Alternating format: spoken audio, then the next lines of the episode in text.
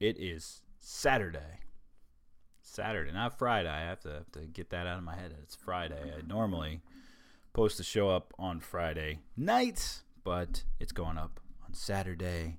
Today, Saturday, November 21st, 2020, and this is another edition of the Fritzcast, and I'm very excited to um, keep the intro short and sweet this week because I just wrapped up a, a very in depth, meaty, juicy conversation with my guest this week, Kevin Vallier.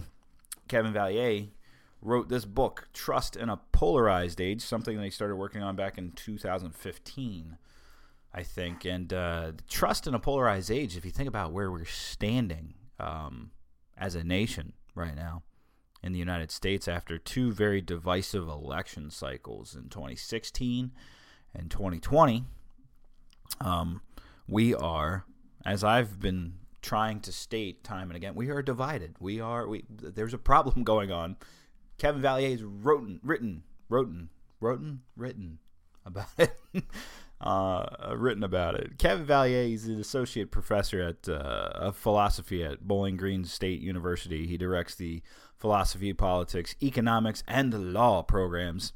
Uh, and Trust in a Polarized Age isn't the only book that he's written. He's written Must Politics Be War? He's written dozens of other uh, uh, scholarly articles and and uh, other written work. He's done lectures. There's plenty of resources on YouTube that I could give you. Uh, but uh, Kevin, uh, Kevin's people reached out to me and wanted to come on the show, which I take as a I take humbling because somebody wants to come on my show. I always take that as as something that's just I'm I'm always amazed when somebody wants to come on the show. Uh, I do a lot of outreach. I get a lot of people to come on the show, but but when somebody reaches out and wants to come on, uh, that that's just it's special to me. It means something. It means a whole nother layer of it, and and I'm very glad that I had the opportunity uh, to have Kevin on for this discussion uh, because it's a very important matter. Let's let's face it. We we all live in America. This is the world that we live in, and whether you like it or not, whether you like Donald Trump or not. Um, you Trumpies out there who are um, all in on he's you know the the election was stolen by Joe Biden and and for you who for you Joe Biden folks who are thinking that January 26th what whatever the inauguration day is for those of you on the left who are thinking that from January whatever from when Biden is uh, inaugurated on is going to be steps back to normalcy well, the conversation that me and Kevin have lead to the fact that there's some hard work that's going to have to be done uh, to walk ourselves back that way. So, without uh, without keeping this stalling thing going on, because stalling is stupid and dumb, uh, we're not going to stall anymore. You're about to hear Kevin Vallier on the Fritzcast. Thanks for tuning in.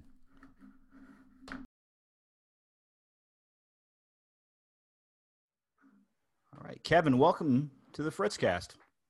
Thanks for having me on. Yeah, appreciate you. Uh, appreciate you coming on. Uh, very, uh, very good topic to discuss today. But uh, before we dive into that, and and because it's a big meaty subject, just uh, tell my audience a little bit about who you are and and what you do.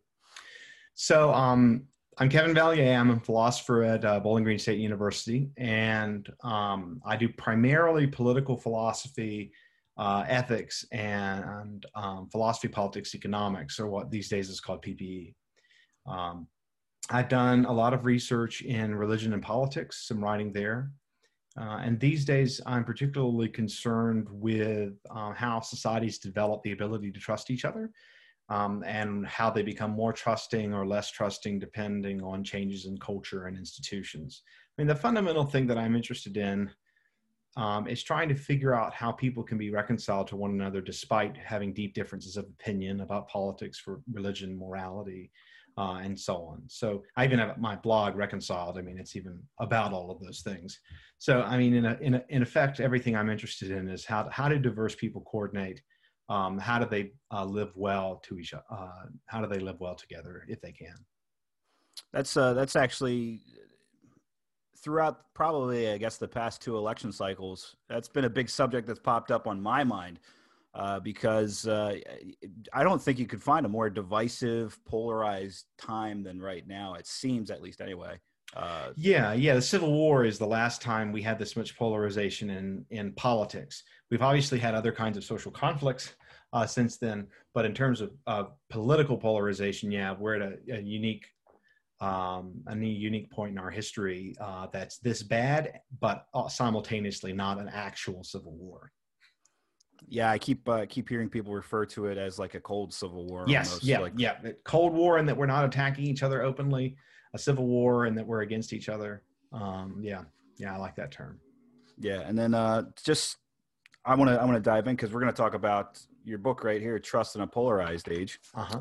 Um, some of the statistics that go into this. Uh, back in the 70s, a, a, half of Americans said most people could be trusted. It's less than a third now.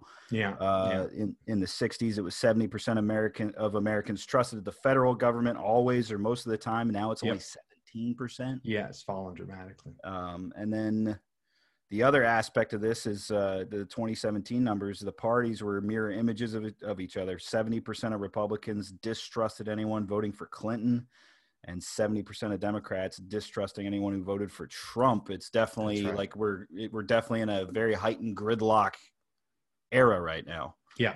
No, that's uh, that's true. That's true. It's particularly a fascination to me, not just as a a political um, or real world problem. How do we deal with the situation? What's bad about it? How do we get out of it? But also um, that it raises a kind of philosophical challenge in the minds of many people, which is, you know, is this all politics is? Is that all it can be? Um, so, you know, there's two kinds of questions that that come up: this practical one, and then this kind of more abstract one that I'm interested in. Right, and um, with that, what what got you into wanting to study this? Is it because that you're in the middle of of living it, and this is like this is to a degree where this isn't just people saying like we're not going to talk about politics at the dinner table anymore. This is where people have heated exchanges uh, like almost over anything. Coworkers have heated exchanges over politics. Everything i believe one of your lines is uh, from the book is politics is swallowing everything else. It, yeah. becomes this front runner issue whereas I, I think there was a, probably a day and age where it didn't. It didn't matter if you were a Democrat or a Republican or or a conservative or a liberal or a progressive. Uh, at some point, I guess the tides turned, and, and now it's like that's our own self identity. Yeah, we've had we have fewer what some call cross-cutting identities. But this has been one consequence of secularization um, in the United States, which um, you know has proceeded nowhere near as far as it has in Europe um, um, and still a lot of people do go to church regularly but um, uh, the number of people who are prepared to admit at least that they um, are not religious believers um, uh, can be quite polarized on the left. But on the right people can be quite polarized even if they self-identify as christian but typically if they don't go to church very much. So there are a lot of people who call themselves evangelical because they quote got saved or whatever at 16 but maybe they haven't gone to a church except on Christmas or Easter. So they're effectively secular in, in, any case. So I think one kind of deep identity that's decayed is religious identity. And in many cases, political identity just determines religious identity. There's some good evidence on this that that um, as people filter into the Democratic Party, they go to church less, and as people filter into the Republican Party, they go to church more. So politics is kind of wagging religion, and that's extremely sad because you know, I'm sure some of the people who get involved in developing a worldview um, or a system of values um, would like to think they developed them because you know they, they found some meaning in their lives when probably what's going on is um, they just followed the tribe and the practices of the tribe that they joined red or blue. Yeah the uh the the tribalism um I, I actually like how you put the mirror in there with with religion. Uh, i would be fascinated to see if you kind of agree with this. Uh, it seems more and more as people kind of wane or, or falter in their faith that they're looking for something to replace it that's, That's like right. more concrete more Mhm. more evident in their lives is, is this like people making the government kind of their their god almost You know, I mean, a lot of people think that language is exaggerated. Um, but um, I've seen some research that suggests that it's actually not as exaggerated as you might think, because we think of being religious oftentimes as being very religious, but most people aren't and have never been very religious. Um, so, what it means for their government to be their religion isn't like, oh, government, I love thee kind of Right, thing, right. right? It's actually just a, a commitment to seeing it as that there's a fundamental source of order in the universe um, and that it is best to be in tune with or go along with that order. And I think in many very secular countries, this was true under communism, but in many cases, religion was so violently suppressed, it's hard to know. The secularization process wasn't natural, um, like in Russia, for instance. And indeed, many of the Eastern European countries are becoming more religious after communism. In fact, I believe there'll be a day in the next 30 years or so where more Russians claim to be Christians than Americans, um, which is, you know, stunning if you think about it. Um, so, um, but in the Scandinavian countries where secularism has progressed the most far, um, it does there does seem to be some evidence that the social democratic state is playing a role uh, that religion played. Although interestingly enough, there have been attempts to estimate religiosity in Europe in previous centuries, and it may actually be the case that the Scandinavians were actually less religious overall, even going some time back. Some people have tried to measure things like uh, uh, frequency of church attendance by looking at the way churches were constructed um, that are still around. Um, so, you know, we don't know a lot about the past and also with religiosity. I mean, what did a 17th century so called, you know, Christian in, you know, Cornwall or, or uh, Breton or, you know, all those little, you know, uh, uh, little areas, what do they know? I mean, they didn't, they, they heard a mass in Latin. Um, no one gave them any formal teaching. In many cases, their priests knew absolutely nothing. So, you know, it's, it's hard to know um, exactly how, whether we were like super religious and then came down. The best evidence we have from the United States is that American religiosity goes in cycles. So, you know, we have great awakenings. Um, and that the US, for whatever reason, is capable of extreme levels of religiosity. So, for instance, around the Civil War, I read a book by a Civil War historian, Jim McPherson, some years ago, where he described the content of the letters of the Confederate and Union soldiers. And he made the remark that this may have been the most religious, two religious armies that he'd ever even heard of historically, um, given how much they, uh, you know, but the Second Great, oh, let's see, you know, the Second Great Awakening had, had had a huge effect. Around the time of the Revolution, people weren't going to church, but going to church about as uh, often, maybe less often than they do now. Um, part of that means just means they live far apart. Maybe it's hard to get to church, so maybe it doesn't matter, or maybe it isn't a great comparison. But one thing that happened after the end of the Second World War um, is that a whole bunch of people started going to tre- church regularly. So the country actually became more religious during that time period. That's when we added in God We Trust in coins. Um, that's when we added under God in the Pledge of Allegiance. Part of it was a reaction to communism, defining ourselves against them. Part of it, it was seen about becoming suburban. You get your GI Bill, you, you go to college, you move in the suburbs, you find a church. Um, but um, that didn't actually complete itself. So what happened was in the 60s and the 70s, there was a great awakening of a non-Christian sort on the left. Um, and this was, I think, a very religious and spiritual movement. New Age spirituality came into being, right? Um, this accompanied, you know, the widespread use of of, uh, of drugs and you know, spending a lot, a lot, a lot of time with music, um, which is also key to religion. Um, so, I see the 50s, 60s, and the 70s as a kind of intensely religious period. It's just the it's just that there becomes this new religious division. You have a small Great Awakening in the 80s and the 90s with the revivals. Um, and now we're kind of coming down from that, but the, the hippies' kids are undergoing another spiritual awakening, what some call this Great Awakening. But in this case, the Great Awakening is entirely political or obsessed with politics. And um, the salvation of humanity um, relies in realizing uh, relations of equality and the overthrow of um, oppression by race, gender, sexuality. Um, and uh, on top of that, um, um, there is uh, no belief in real mercy, uh, forgiveness, or reintegration into the community, and a belief that um, the situation we're in is inevitable, that oppression can never really be gotten rid of. It's a little bit like original sin without any forgiveness. But I think it has all the central elements of kind of litany of behaviors, you know, um, that you see, you know, in religion. They haven't done like the old socialists did and invented their own music yet, you know, like the International. But so I see what's going on in the United States as now politics is is very much like a religion. Um, it's of you know happening over the past few decades, but we we're a very spiritual people, and for the most part, that spirituality has been Christian. Um, but today it is not. Um, today, the great awakening among elites is is is the social justice, um, uh, syst- you know, spirituality or, or uh, system of ultimate values. So I see it. Right, and then is there any period of time where this is like is this is kind of unique in its own yes time, right? It doesn't mirror any other time period that we know of in written history, at least anyway. No, its obsession with politics um, is unique. Um, you do still have, a, you know, extremely doctrinaire uh, old communists, but they were mostly active outside the United States. Um, Marxism was a religion substitute in Eastern Europe and for many in Western Europe, but it never got very far in the US. It never got very far outside of the academy. Um, the United States did not have anything like a successful socialist movement. Um, so it was never a very large portion of the populace. Um, but for many, many countries, Marxism was a religion substitute, uh, but just not here.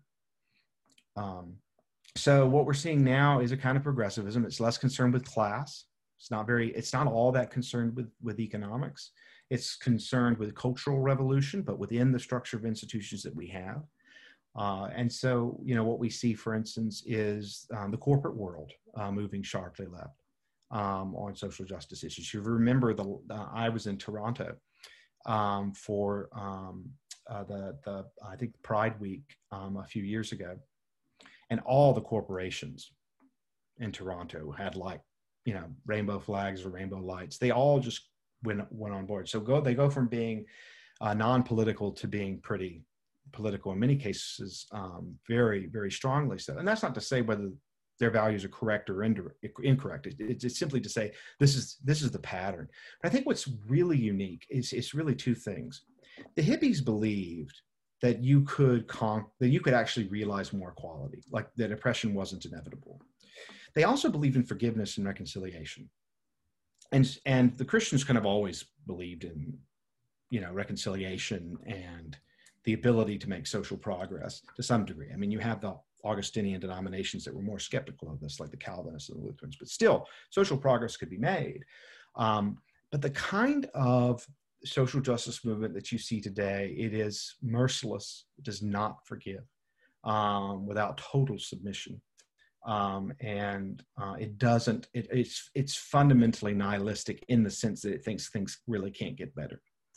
Um, so that's, that's what I find especially uh, disturbing. But if you notice with this pattern, there is um, in the background um,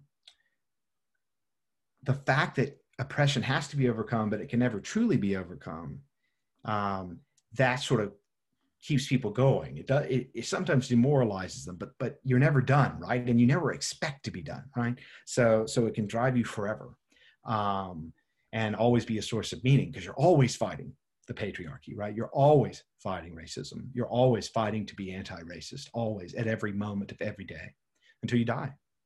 Um, so it is unique in those regards, I think. Yeah. Yeah, I was going to say. I mean, you, what you're what you're speaking to, in, in, case anybody in the audience is, is at a loss here, cancel culture. Yeah. Uh, playing into the you know as you say wokeism. I yeah. mean, and it's very it's very unrelenting, unrelenting and unforgiving because yes. you can see where basic i mean it, it's probably more so prominent with public figures and celebrities when they twitter. have done something twitter is ground zero for a lot of this i think yeah, absolutely. I mean, Alex Jones got completely wiped off of Twitter. Uh, yeah, like well, lots of people have been wiped off that were, I think, less provoc- less deliberately provocative uh, yeah. than than he was. Um, and I, I mean, I should add. I mean, I think I, I one thing I've been surprised by is I understood people who were big fans of of Trump in a way, um, but they're um, very recently I uh, have been concerned uh, since the election. I kind of thought people would be fans, but they wouldn't they wouldn't be devoted in this kind of very strange way. I mean, I always thought of Trump devotion as kind of um, fear of the left and hatred of the left, um, in the sense that Trump was the only thing that could stop them, in the sense that Trump was um, the only person who really had the courage, uh, the stones to not care about what they thought. So now I'm a little bit, now I'm a bit more concerned, um, but um, I don't think it will maybe last very long. Um, so I don't want to say there aren't these things on on the right. I do think oftentimes the right substitutes uh, things like patriotism of a certain kind. Like you saw this, for instance, you know, with the war on terror and 9/11, and did you forget about 9/11 and you know all this kind of stuff. But it it um it feels to me mostly reactive in a sense, and a lot of the people that are Trump supporters really do, I think, uh, have have more often have more cross-cutting identities than people on the left um, because they're you know they may actually be going to church um, just doing something a little bit different unless it's one of those mega churches you know like the big big uh, the big mega churches that have lost a lot of their theological content. But yeah the driving yeah. force of much social change is this kind of you know great awakening this kind of move towards a kind of unrelenting uh, merciless uh, pursuit of social justice yeah and I, I would i would have to think that this is uh that this is very bad precedent that is being laid out uh, in our society with allowing it to continue at least anyway because if there is no forgiveness if there's no if there's no chance at redemption if you're going to get caught by the mob so to speak and they're going to hang you out to dry i mean I, you even said this a little bit earlier when you said um, that it's it's unrelenting and it's it's punish focused and and at times it's not forgiving at times there is no coming back from it you're going right. to get you're going to get the consequences of it and and you're going to have to live with it right. almost because there's no path back to being right. forgiven from it and i mean my view about this is that um that's one of the main drivers of polarization um, because it starts at the elite level and then i think it filters down to the politically attentive um, portion of the public. So my view is that like polarization is worse at the top, and then it diminishes the lower in status hierarchies you get. Um, so you know when you get to the white working classes or the black or Hispanic working classes, they often actually don't pay very much attention to politics at all. Um, and are I think in many respects less polarized. So so so for instance, I mean, the average Black American um, um, uh, is a moderate Democrat. I mean, they're they're pretty socially conservative. Um, the Hispanic uh, population is too. Like you know, they don't like the Latinx label or never heard of it or whatever.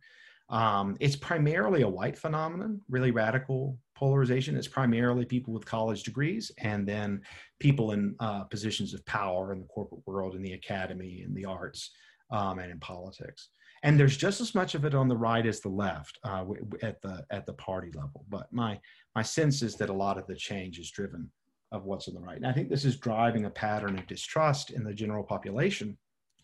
Um, because the thought becomes that the only reason you would be for one side or the other um, is because they're uh, immoral, um, misinformed, or both. Uh, and and so the, that's why I do think there were a lot of people that were shy Trump voters this time, in the sense they voted Republican down ballot. Some of them ended up voting Republicans, which is why the polls underestimated them. Some, I think, were actually too uh, worried about Trump, so they voted for Biden, but then they voted Republican down ticket, which is actually unusual. It's becoming less and less common um, because of people usually vote straight ticket for them, and particularly in polarized times, they vote straight tickets. Um, so yeah, I think um, not that there's, I mean, I, I didn't vote for Trump, uh, and uh, I, I, had a lot of issues with him as a kind of limited government uh, person. Um, um, so, you know, um, I think that's one of the main cultural drivers of, of falling trust. In fact, j- just before we uh, got on the podcast, I was I was running through some data on on trust, and um, there are some countries that have lost a lot of social trust. Um, but they're primarily countries that have transitioned from dictatorship to democracy recently. So, mm-hmm. uh, uh, Poland, uh, Chile, um, uh, well, Spain, starting in the, the, the, late 70s, early 80s, um, um, Mexico, quasi, quasi, you know, one party state to an actual competitive democracy. And one of the reasons I think this happens in those countries is because people are kind of told a lot about how great democracy is and they get disappointed. Or when there's bad policy, if it's a democracy, you blame half the country rather than blaming the junta in power, right? Junta in power. Um, but as far as I can tell, the United States is the only major developed country where social trust has fallen considerably without some kind of major, dramatic institutional change. Um, and so I was just reviewing the data from the, the sort of main developed uh, countries of what we have. Um, uh, and I think that's because of this phenomenon of polarization and par- partisan distrust. And I think both are the both phenomena, of polarization and falling trust, are driving one another. Um, so my main thesis in the book is that there's this sort of distrust divergence loop. We become further apart. We come to trust each other less. We trust each other less. Then we move further apart because we're less likely to listen to each other and take each other seriously. And the only way to disrupt the loop um, is, I think, to work within the sort of liberal democratic capitalist framework that we have um, and there are various kinds of, you know, fairly ordinary uh, policies that can be adopted to really help things. I don't know if they'll turn things around, but they'll certainly be better than not having those policies. And I think it would be worse to go for some kind of populism because I think that leans into partisanship. Like it leans into there's an in group and there's an out group right? On the left it's you know the 99% versus the 1% on the right it's kind of immigrants versus everybody else or whatever.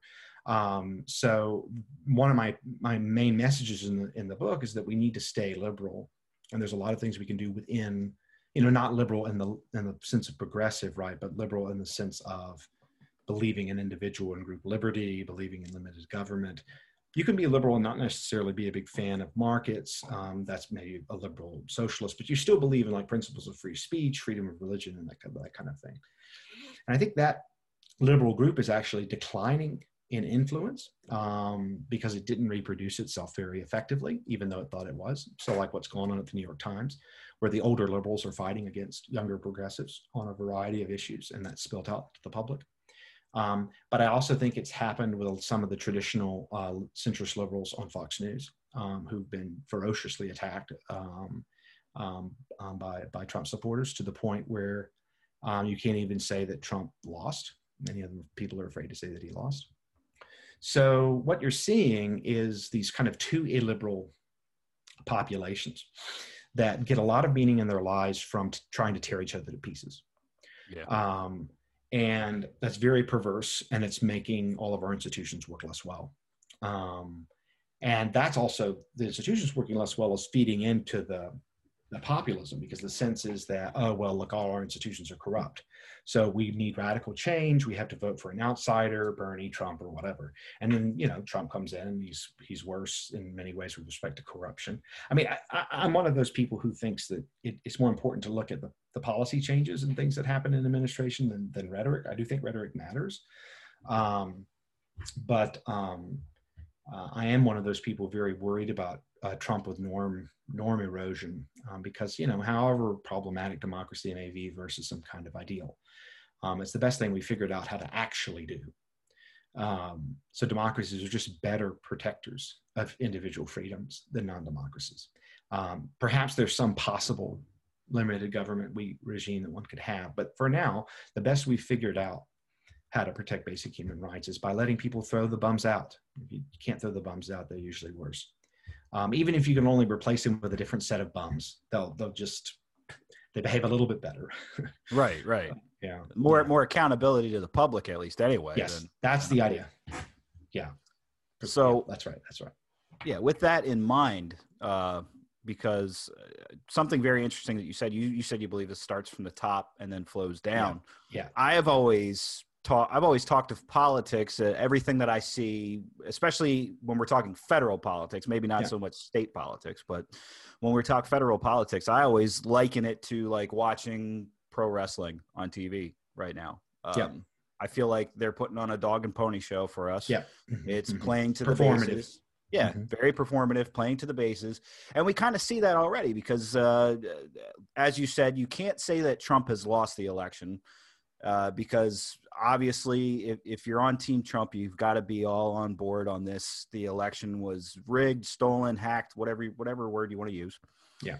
But uh, and and while people on Trump's side, uh, while other Republicans are playing that on the news. Lindsey Graham, for example, you might Yeah. catch him giving Kamala Harris a fist bump on the Senate floor Right. a couple days ago. Right, precisely.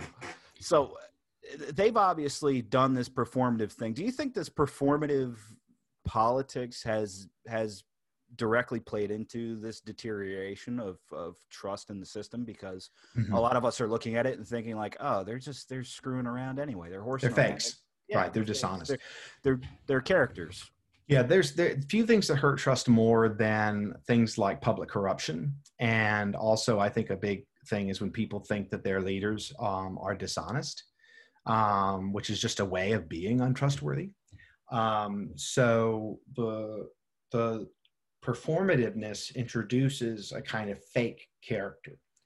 So you know, one way that I think our politics would be a lot better is if we had a parliamentary system without party primaries because when you have um, party primaries, they encourage the celebrity kind of behavior rather than the backroom deals where they pick someone electable. And the parties actually offer different platforms because the parties are about platforms rather than about, you know, who's famous. Um, and I also think that the nice thing about parliamentary democracies, you know, instead of a winner take all system, like for us, if someone wins 51% of the vote, say in a congressional race, they win everything we're saying the UK, you vote for the party, you get 30%, you know, or so of the vote, you get 30% of the seats in parliament. So you get more than two parties, which I think is good for depolarizing. Um, you also see the major parties oftentimes have to go into coalition with other parties. And so they have to publicly compromise in front of the, in, in front of the, the public. And I think that's also good. Um, here's another thing that's peculiar, but very fascinating. Um, it turns out, all else equal, uh, countries with toothless monarchs uh, tend to have more social trust than those without them. And one hypothesis as to why this is is that when people can all identify with a single nonpartisan figure, there's a source of unity that does not exist in countries with the highest status people or members of a particular side or team.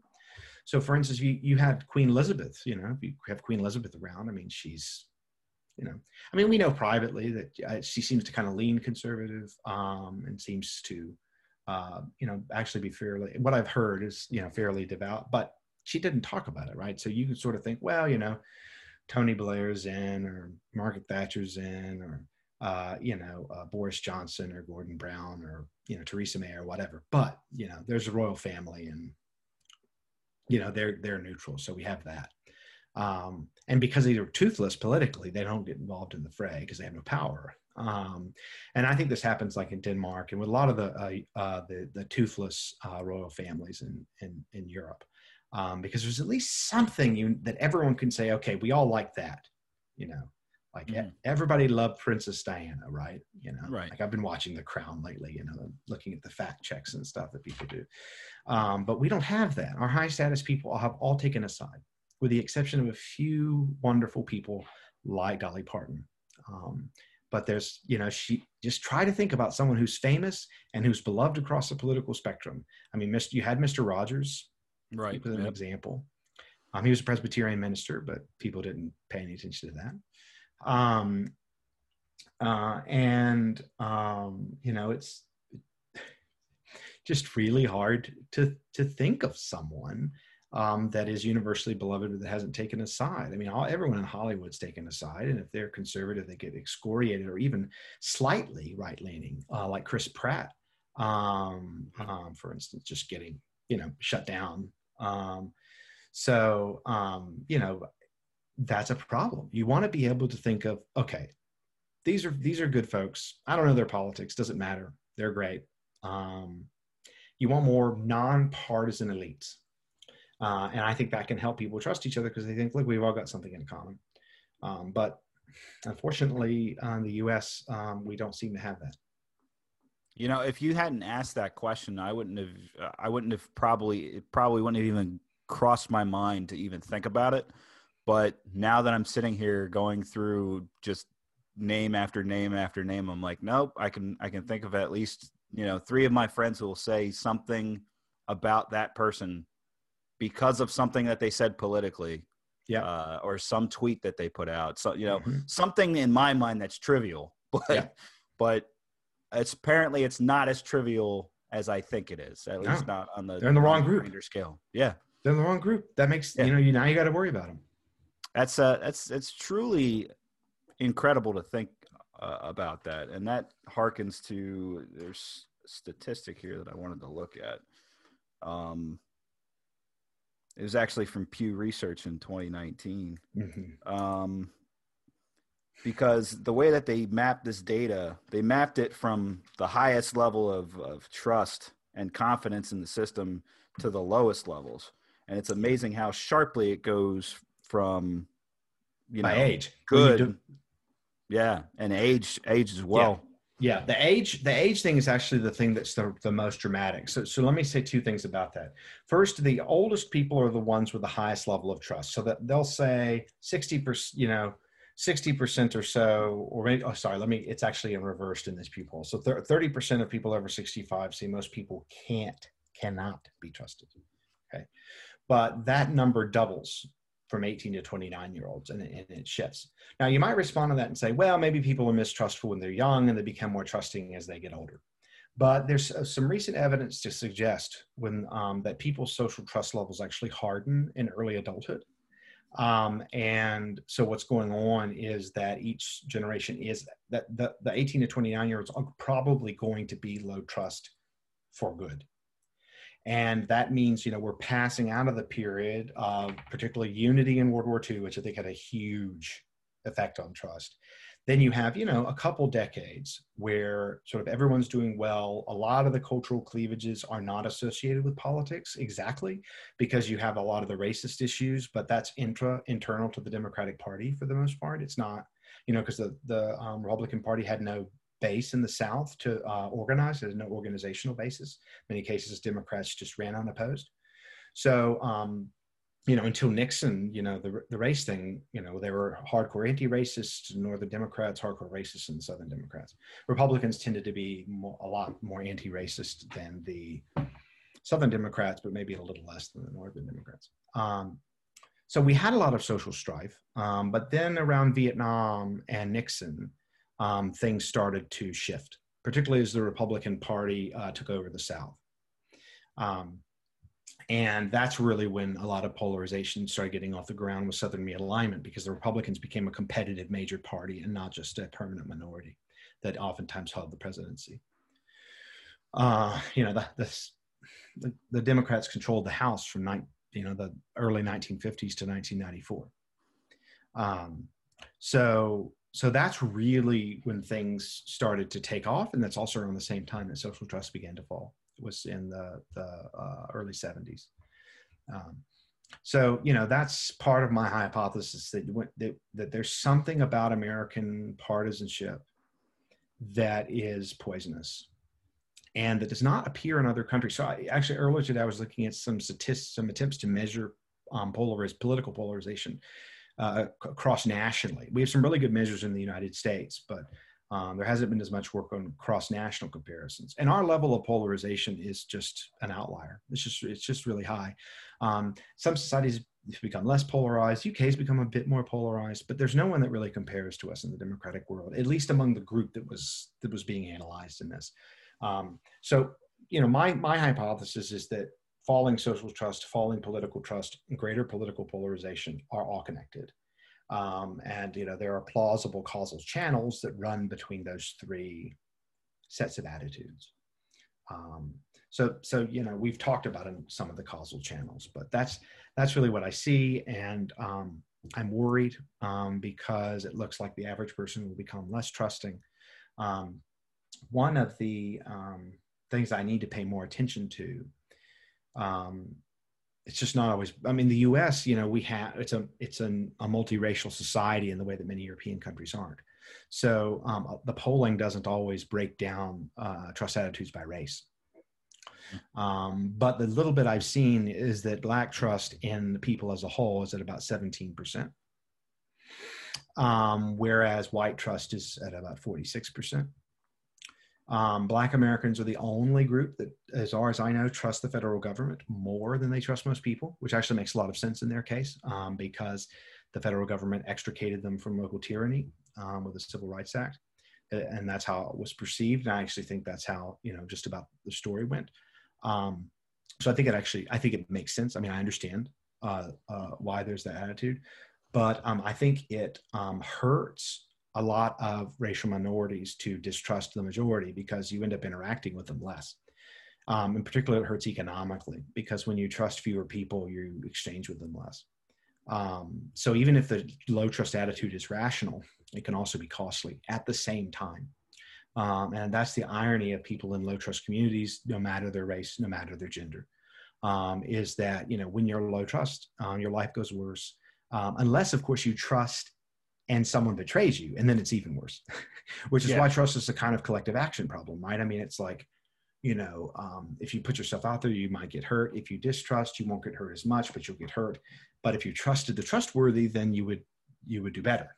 Um, so the best world is when you trust when others are trustworthy. Then you know when you don't trust when others are untrustworthy, and then when you um, um, when you don't trust when others are uh, uh, uh, oh you trust when others are, are sorry untrustworthy right because then you get betrayed um, so ideally, people are trustworthy and are trusted, um, but that's that's hard to do. A lot of what I talk about in the book is just how to make institutions more trustworthy uh, by changing incentives.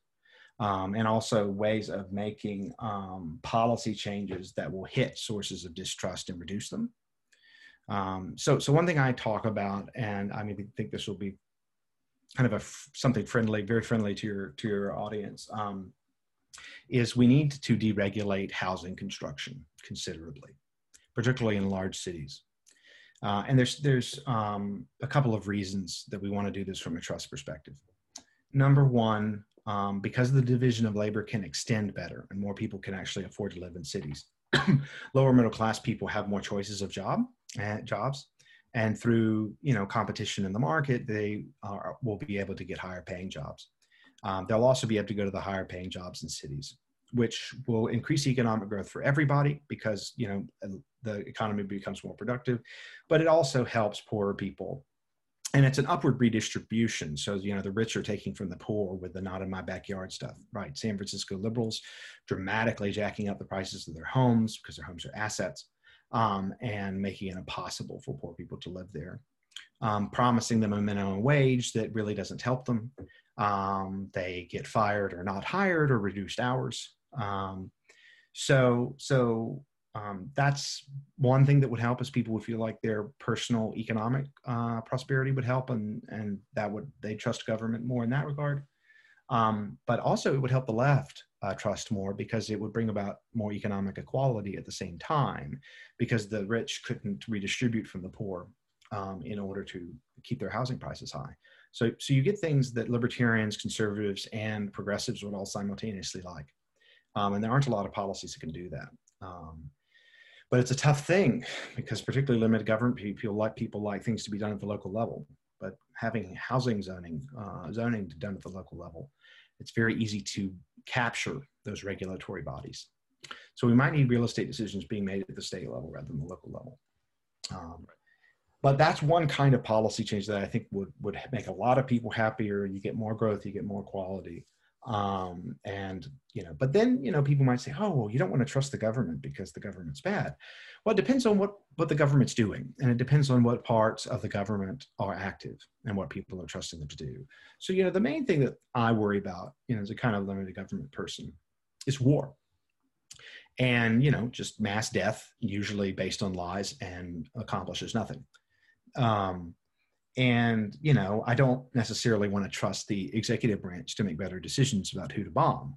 Um, on the other hand, um, I do want to trust certain parts of the government because I think they'll behave better if they're trusted and if people are kind of paying attention to what they're they're doing. I want the CDC to be more effective and and, and to be more trusted. I want, um, and this is, I'm very careful about this. I want the Federal Reserve be more trusted. Very simple reason. If we get rid of the Fed, we're not going to have a gold standard or free market money. We're going to have Congress doing fiscal stimulus, more fiscal stimulus. So, you know, one thing I think limited government people need to be more careful with is about targeting their distrust, because sometimes sowing distrust in one group makes a worse group more powerful. Um, and, um, you know, so we want to distinguish between what parts of government we trust.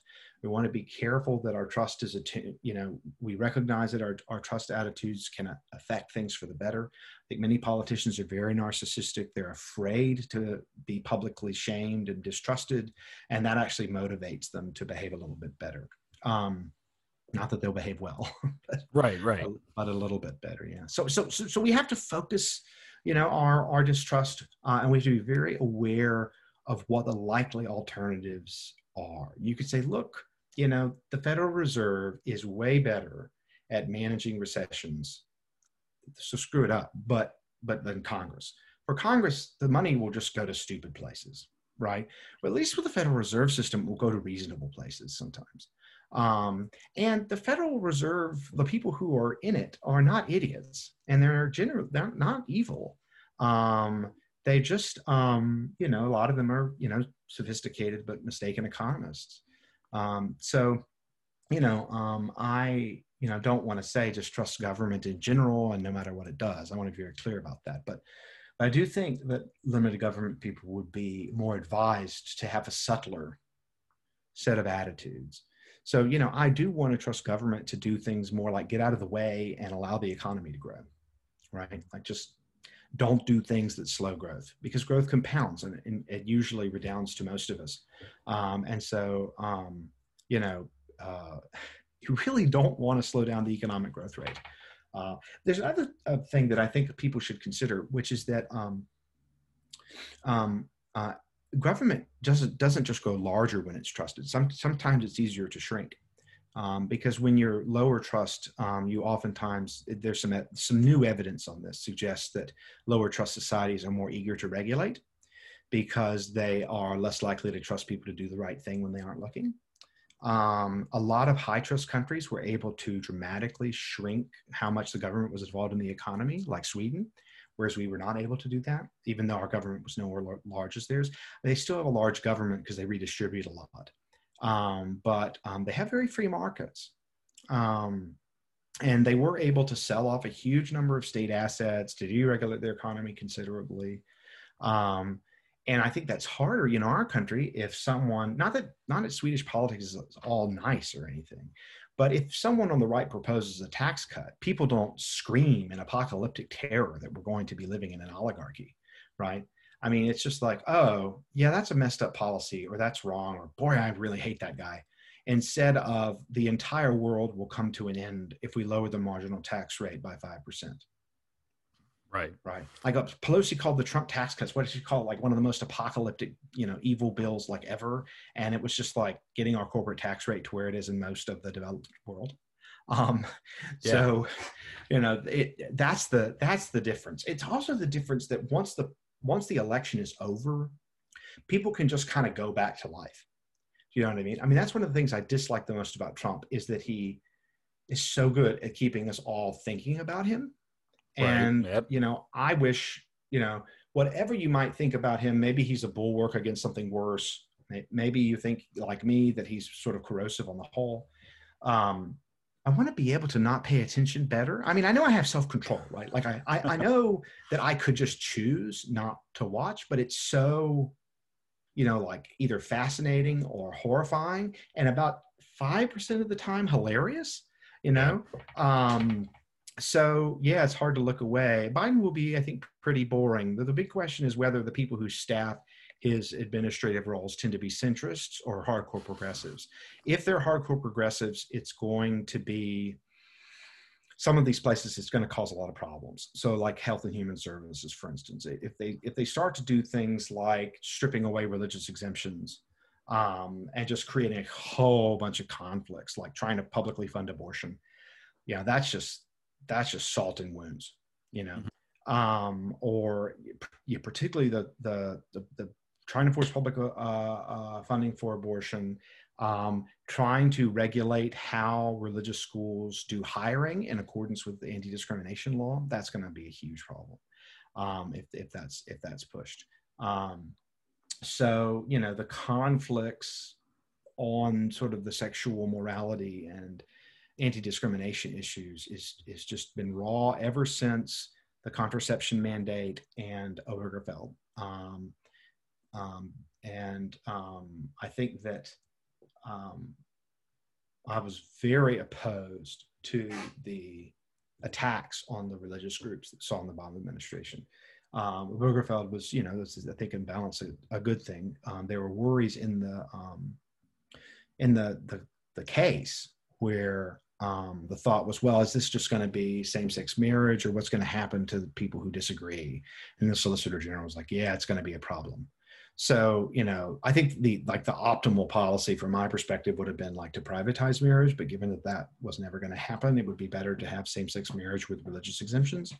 Um, but I um, worry, like under the Democrats, there's going to be a lot of attempts to undermine the religious exemptions. I think the religious exemptions are essential when you're changing um, power structures. So from the from the sort of uh, Christian dominated uh, elites of the past to the secular dominated elites. It, exemptions allow there to be transfers and, and relative differences in power um, where people feel like, okay, look, at least I can do my own thing. You know what I mean? Um, but if the sense is that no, no, I'm going to be drug along to this no matter what, then the thought is, well, you know, maybe if Trump runs in 2024, I better look at him closely again. Uh, I know a lot of Christians as a Christian myself, I didn't really face the temptation exactly because I just have such a weird set of political views compared to most people. But a lot of it was like, yeah, I don't like Trump as a person, but I'm just terrified of what's going to happen to the Democrats getting power. Some of that was like overly apocalyptic thinking, like, you know, Biden is not a socialist. I've heard people say, oh, he's such a scary socialist. Yeah. No. Yeah. No, the biggest problem with Biden, from my perspective, is he's just going to bring all the old, you know, pro pro war people back in. Um, yep. That's the biggest thing we've got to worry about. He's just going to destroy a country. I mean, at least Trump didn't destroy a country, you know, like Lib- like Obama with Libya or W with Iraq or or whatever.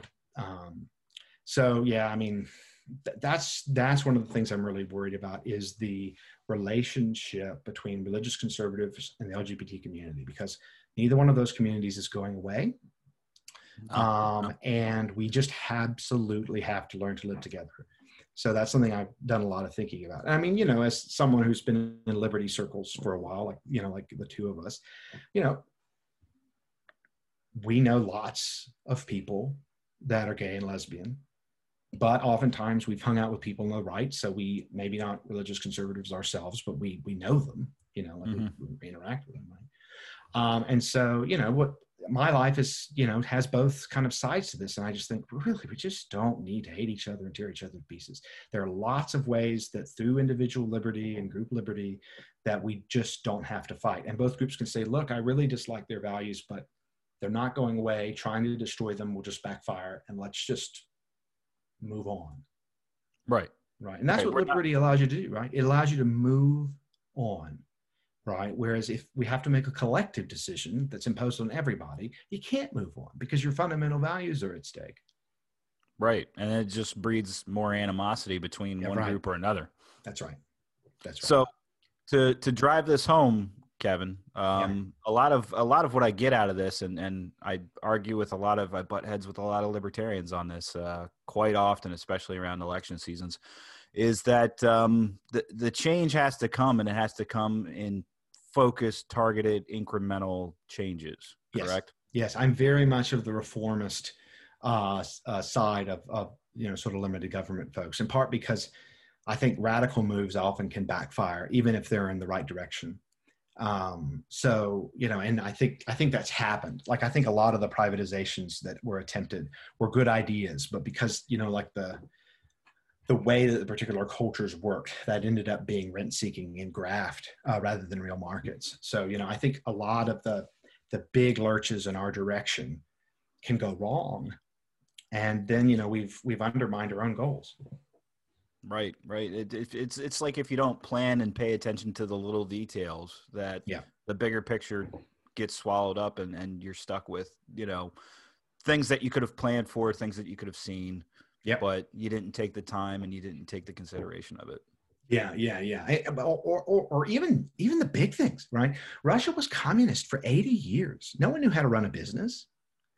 I mean, so of course it's going to go to a few guys that you know have been interacting on the international markets that run natural resource firms and stuff like that. I actually knew what they were doing to get involved.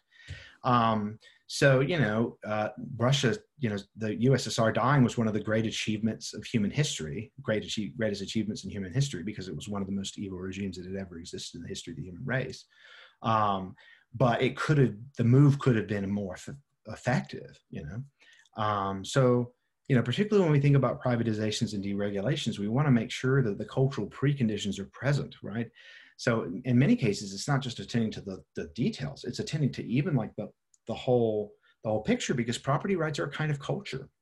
And you know we have to cultivate certain cultural norms in order for real property rights to take hold and stay around. In the us it's a lot easier to do because entrepreneurship is not just common but it's respected. Um, even a lot on the left. Um, um, so uh, yeah i think that we have to be just subtler in who we trust and who we distrust. We have to be subtler in looking at the institutional conditions when we try to move policy uh, in our direction. Absolutely. Well, Kevin, uh, I've had you for nearly almost an hour now. Oh dear. Uh, I could probably, I could probably go even longer with you, man. Uh, yeah, I yeah, it's been fun. Yeah. Yeah, I appreciate everything that you've put out there. Before I let you go off, though, uh, this is this is your chance to throw out any social media uh, uh-huh, where people uh-huh. can pick up copies of this book, Okay, so so uh, to find me, just do this. You can go to my first and last name.com, kevinvallier.com. You'll see a link to my book, uh, Trust in a Polarized Age. You just scroll down, and there's a 30% off from Oxford. You can get the book for 25 bucks. Um, and it's just a big discussion of trust and polarization and how we can reform institutions to get trust back. So even if you're not into the moral part of the argument, there's a lot of data there that I think you'll get a lot out of uh, to engage. As far as just me on social in general, um, you can follow me on Twitter at, at kvallier, K-V-A-L-L-I-E-R, and you can look me up on Facebook. I have a public profile. You can friend me uh, there. I'm on LinkedIn, but I don't do as much with that. Um, and then you can look at my blog, uh, Reconciled, which is just kevinvallier.com slash reconciled, and you can add that to your RSS feed. So I can be emailed to at kevinvallier at gmail.com. So I'm very easy to find. All right. Well, thank you very much, Kevin. Thank you.